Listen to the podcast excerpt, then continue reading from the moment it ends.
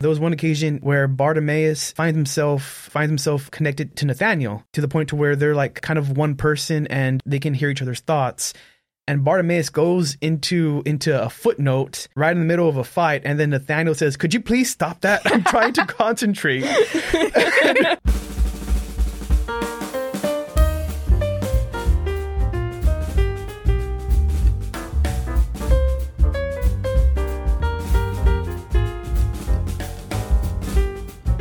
Welcome back to another episode of Sterling Municipal Library's podcast, All Booked, where we talk to you about books we'd like to recommend. And Valdemar is joining us to talk about the Bartimaeus series, which I'm very excited about because I read it a few years ago and it is one of my favorite series. So, And that is Jonathan Stroud, who is a pretty popular fantasy author. yes, he, his latest is actually for children, isn't it? Something Staircase. Maybe. It's about children that are hired to deal with supernatural doings oh and yes, stuff. Yeah, yeah. You, The Screaming Staircase. That's the first one. yes, Is that, that's is he? the Lockwood Yes. and Co. Yeah. What? Yes. I thought you knew that. I had no idea. Yeah, you totally recommended me Bartimaeus because it was another popular one that was written by.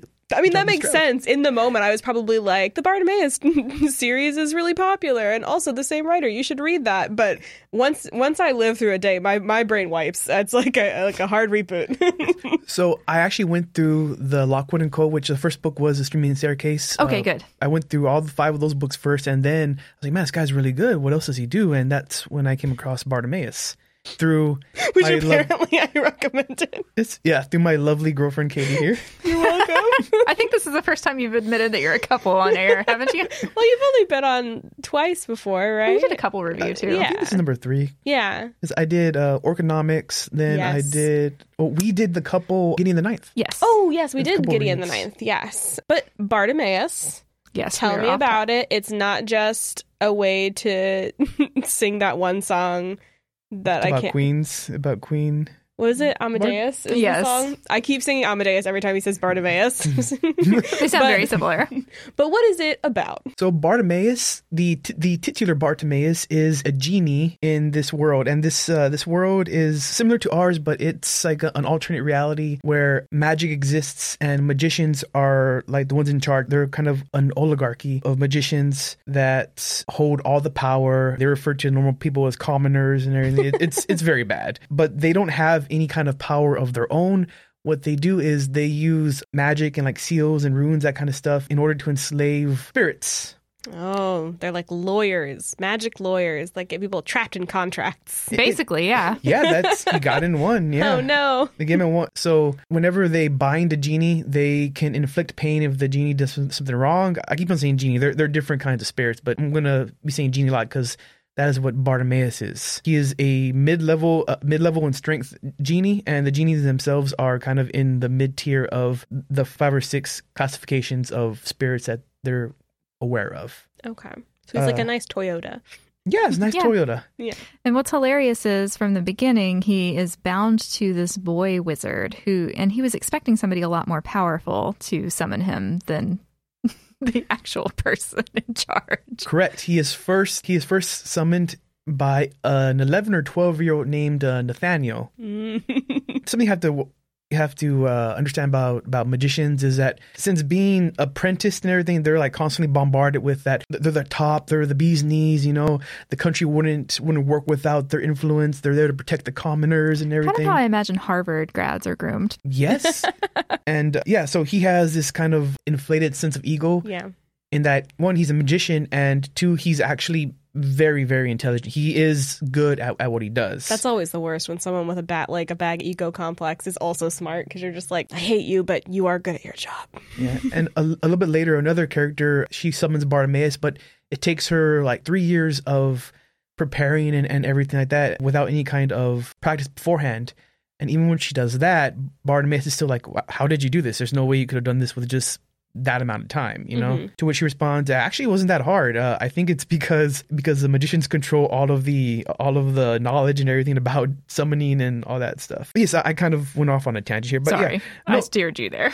oh no I, I love it. I, I love talking. I just i want to talk about this book all all day because it is this trilogy is just amazing. Well, tell us a little bit about what the scope of the series is, or even just the first book. so the, the book is is a quartet with the fourth one being set a thousand years before the events events of the first one, which I haven't read yet. I haven't read the fourth one, so we'll just I'll be talking primarily. I highly about- recommend it. And then when you do, we can have a second podcast. yes, please. Yeah, that would be great. So the entire quartet is called the Bartimaeus sequence, and the first one is the Amulet of Samarkand. And the the story behind that one is that Nathaniel is is growing up. He's a uh, an apprentice at, at the moment under a gentleman named uh, Underwood and and his wife Miss Underwood. He and again his his master in there. The one that's apprenticing him is is kind of inept. He's not he's not a very good magician just in general. He's like weak and cowardly and everything. And uh, nathaniel like quickly outgrows him and everything. And you know he starts to again get that overinflated sense of ego. And one night several magicians come over for a party and one of them is a gentleman named simon lovelace who is who is considered the most powerful wizard in all of england at the time. He also has a cool last name. It, is a pretty good it is a pretty good name. Yeah simon lovelace. He he kind of makes a mockery of, of nathaniel. So nathaniel tries to uh, attack him like with a with like a minor demon. Nothing that would kill him but you know something that would put him in his place. Being a seasoned powerful magician he like like deflects everything immediately. And he goes and he summons a demon to literally tip Samuel Nathaniel upside down and start just giving giving him a spanking just like in, in midair. That poor demon. He's just like, I'm so powerful, and this is this is what I'm I'm doing. I'm spanking children. Yeah. and that's so crazy because the demons, well, spirit, they like to be called spirits. They don't like to be called demons. Yeah, that, that's on That's me. fair. Yeah. That's on you. yeah, th- so the spirits they they don't want to be there. It it Mm-hmm. actually causes them pain to be in the physical world because where they're from, they're all kind of a nirvana like a mass where all their essence is just kind of like all, all commingled together and everything. They don't even have kind of a, sense of of self while they're in, in that world, and that's how they like it. When they get brought in, they have to they have to take a shape, and they're, they're made out of. They describe it as essence, and the more that they're in in the world, the more their essence aches and kind of ebbs and and dissipates, which ca- causes them great pain and really diminishes their power. So combine that with having to do things they don't want to do, which a lot of them are a lot a lot more morally sound than the magicians that they have to serve. But one thing that I found really interesting about it too, that paralleled the Wizarding Society, was you saw like Bartimaeus has a rival spirit that he constantly puts down. And you get the impression that these rivalries happen because they were forced to interact with this world. So it was almost like a negative effect on the spiritual world because of the way the wizards were mishandling their magic. Oh yeah, totally. I kind of wonder like how much of it is them being like uh, chaotic, chaotic neutral to like whatever it ranges from. I wonder how much their their evil tendencies are actually them, and how much is what they picked up along the way. Because throughout in, entire human history, there's been magicians and there have been demons, and you know the societies with the with the magicians on top. So, when you're talking about like summoning spirits, do spirits get passed around? Like is it like is it like something like you're at a party, you don't have like a spirit with you, but like you need to put a 14-year-old in his place, so you summon one and it's just a random one or they're like There is the whole convention about needing to know the true name and names Oh, having power okay. that you see in a lot of things about jinn and other Yeah. spirits. okay. Yes, that is another thing. Magicians, they have their birth name, which they kind of forget along the way or they, they stop using, and then they adopt a, a magician name. Like Nathaniel goes from being Nathaniel to being uh, John Mandrake. But very early on, Bartimaeus actually finds out Nathaniel's like actual name, Mhm. which puts him more on an even playing field. Because if if a spirit knows the wizard's name, then they can kind of defend themselves against any kind of punishment that the, that the magician will will dole out on them. Kind of like do a like a uh, A double reversing. yeah, yeah, a, re- a reversal. That's literally what it is. Is a reversal. It kind of makes him a, a bit more equal when Bartimaeus finds out uh, Nathaniel's name. Which I think if, if that didn't happen, it would have it would be a very different set of books. Very different, probably way more mm-hmm. bleak set Yes. of books. One thing I really enjoyed, and I don't know if you feel the same way about it, is the book is told in three perspectives, right? It's Bartimaeus, Nathaniel, and then I can't remember the girl's name. Oh, Kitty Jones. Kitty, is okay. The third one, So who's great. I love her so much. Yes, she's amazing. So we do have to talk about her.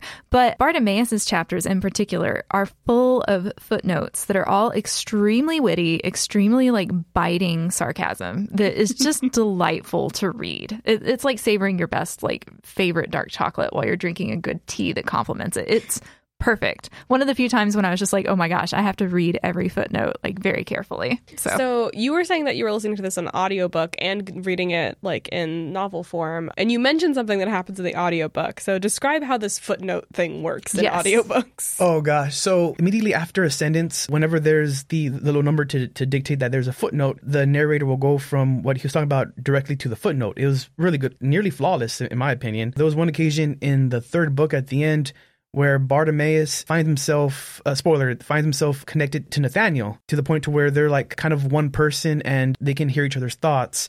And Bartimaeus goes into into a footnote right in the middle of a fight, and then Nathaniel says, "Could you please stop that? I'm trying to concentrate." and it was just the greatest thing ever. It was so good. I imagine that would be especially funny if you came across it in an audiobook because it's just like the narrator is like arguing with themselves. and you can tell from Bartimaeus that he's doing it from boredom as well. I mean, he's been alive and around for thousands and thousands of years. Nothing Yeah. really seems new to him. So this is how he keeps himself amused while he's carrying out mundane mortal tasks. it's very fair. Yeah. Oh man, poor Bartimaeus. I, I really do love Bartimaeus. He's he's so good. Like like Leslie was saying, he's he's so he's so witty and he's and he's so sarcastic. It's it's mm-hmm. great. Like he's again, he's like a mid level in power, but through like just being straight up clever, he's able to like outwit like foes that should theoretically just be able to like annihilate him with with like the snap of a finger. Hmm And what about Kitty? You mentioned Kitty a little bit in the beginning. Oh yes, Kitty, Kitty is awesome. So due to the magicians being not very nice, there is a small group of people that are called the Resistance, and Kitty is part of them. Her and the rest of the members, they were born with certain resistances to magic, which is explained later on. I think in the second book that. Whenever these these magicians have been in power for like so long, like anywhere, that the the commoners develop a resilience to the magic that the spirits possess to the point where they can see like demons as as they actually are whenever they're in, they're in disguise. They can sense magical auras, and most importantly, they can tank major a major magical damage that gets dealt. That's what Kitty can do. She can uh, she can like just tank damage without any kind of uh, of serious effects. Aside from, I think the worst was just being knocked out for a bit. And you said that she summons Bartimaeus at one point. Can anyone summon spirits, or is it just like only magicians? They have special summoning skills. Oh, anyone can summon can summon spirits. The reason that there's an upper class is because the magicians buy children and then they give them to masters who apprentice them and just kind of continue on. The, So it's the more of a hoarding of like knowledge That's exactly what it is. than It's it just- is actually they're special and gifted. Yeah, th- yeah. Anyone could do it, but it's uh, oh, just them hoarding all the knowledge and Mm-hmm. hoarding the power for themselves. Okay. There's also a great deal of risk in it too, because if you don't do it properly and you summon a particularly cranky spirit, you're going to be very well punished for it. Okay, that makes sense. I could see people avo- avoiding just trying it cold without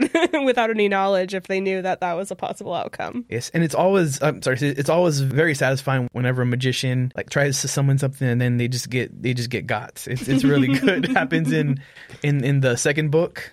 Great. It was Now, does. Nathaniel slash John Man- Mandrake? Do you follow Nathaniel throughout all three books, or is he just in the first one? you follow him throughout all three books? In the first one, he's twelve. He's 11, 12. In the second one, he's fifteen, and in the third one, he is seventeen. I think. Does he ever improve as a person? uh, he gets I, You're like, I thought he um. did substantially because I thought he was insufferable in the first book. He was insufferable in the first book. He gets he, he gets he gets worse and then he gets better. But the weird thing about it is that he's he's still young, so everything they told him about protecting the commoners, he actually does believe that. He does believe that it's for the good of everyone that the magicians are in charge to make the hard choices, you know? Yeah. Behold the power of propaganda. in, in- yeah, indeed. And they do a really good job of whenever Nathaniel gets just a little bit too big for his britches, he gets knocked down a peg. Very sa- again, very satisfying. That's good. But yeah, I felt like by the end of the series, you do grow to love him in his own unique way, and that was one thing I really appreciated was you saw some substantial character growth from Yeah. him. Oh, 100%. But if it hadn't been for having Kitty's and Bartimaeus' perspectives, it really would have been a very awful novel to read because it was hard to read Nathaniel's chapters at first. I thought. I don't know if you feel the same way. Oh no, 100%. I even went on Reddit and asked, "Does Nathaniel ever get better?" And It'll change in whether or not I read more. One thing I love, and it's not going to spoil anything about the fourth book for you, is you do see a lot of references in Bartimaeus' chapters about Solomon and how he used to be in service to Solomon. And you mm-hmm. got this real sense that he had this bond with Solomon. The fourth book is all about that service. Like you finally get to go back and see it. But you can see Bartimaeus reluctantly form bonds even with Kitty and Nathaniel over time. He uh, Bartimaeus immediately took took to Kitty just because she's a decent person. He never he never straight out hated Nathaniel but he, he didn't like him very much. Something that is interesting though is that Bartimaeus, his main form that he takes is that of, of a magician that he was very close with named Ptolemy, which he takes the form of, of a small Egyptian boy about like 15 years old or so. And that's like his his fa- his favorite form. So from the cover, which looks a little bit like an imp, is it common for spirits to take like human form or They do they a- just kind of do whatever? They do whatever. Okay. And th- sometimes they abuse it. There is one scene where Bartimaeus is in captivity, so he turns into a naked person just to distract his captors. So Yeah. Okay. I mean, I yeah, if you can, why not? So each book cover is Bartimaeus, but just in a form that he takes in the course of the book at one point or another. okay. Yeah, the first one he takes the form of, of a gargoyle, which is kind of his, his Yeah. second most preferred form. The second one is a minotaur that he takes the form of during during a fight, and the third one is a lioness headed hybrid type thing. I'm struggling to think of anything else to say. But I don't know. Overall, how was the audiobook narration? The audiobook narration was phenomenal. He was he was very good. I could not recommend it enough. Like I said, I switched between audiobook and the novel. You know, if I could get my if I can get my hands on the novel for books that I really enjoy, I'll read them. But if I'm like busy on about, I'll pop over to the audiobook and just look for the for the location that I was at beforehand. So I don't know how you feel about it, but this is easily like one of my favorite books. I just don't get to talk to very many people about it very often. Do you kind of feel similar about it? the entire Bartimaeus trilogy is likely in just the top in the top at least 20 books of, of all That's time. kinda how that I I've feel read. about it, too. So good. Yeah. It was so good, so fun. the characters were great. Even the way the magic was like the concept of it was described was good. It felt solid without having to require too much explanation. I'm too impatient to buy into really heavy fantasy stuff, hmm but I didn't feel like the buy-in was that difficult or long Okay. before you got Like to not- the action. Not so much world building that you get tired of the the Yeah, premise. especially since it is rooted in some different myths and fairy tales Yeah. and stuff that, you know, already exist in other cultures.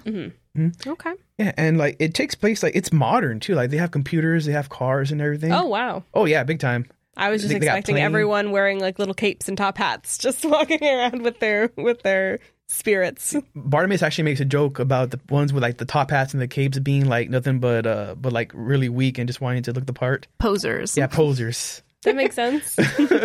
Posters. He, he's he's especially snippy about uh, magicians that have the, the long white beards. Yeah, I think one of them was like someone walked in and was like, "Oh, this one looks it looks exactly like you would expect um, a wizard to look like." So obviously he's not very strong. I've I found the same thing happen with Lockwood and Company. I started the book thinking that this was like the early 1900s England, and then I was like, "What do you mean sweatshirts and trainers? Like, oh my god, is this modern?" and it's just, I think part of it is just like the type of fantasy that Jonathan Stroud writes is very like it feels very lived in and like old and like old timey, and then you realize like, oh no, these people are walking around with their like fancy. Newfangled devices. There's t- they're taking taxis places. Going back a little bit to, I guess, the British Empire and everything in there, it, it is very interesting because until very recently, about 130 years in their timeline, the center of like magical society and magical aristocracy was Prague in Czechoslovakia. Before that, I think might have been Egypt or something. It, it, it, it doesn't it doesn't delve too too deep, but it talks about Prague a lot. Talks about Egypt a lot, and of course, it talks about the time it takes place in, which they actually do say uh, it is. It is like the early 2000s. The last book takes place in 2005. I never would have guessed. I yeah. Even the illustrations for the book do make it feel like it's kind of, I don't know, like 1900s. yeah, of. like the cover of the book, for some reason, even though it is literally just the face and like an amulet, I'm just like, ah, that's the face and an amulet of a creature from the 1900s. Yeah.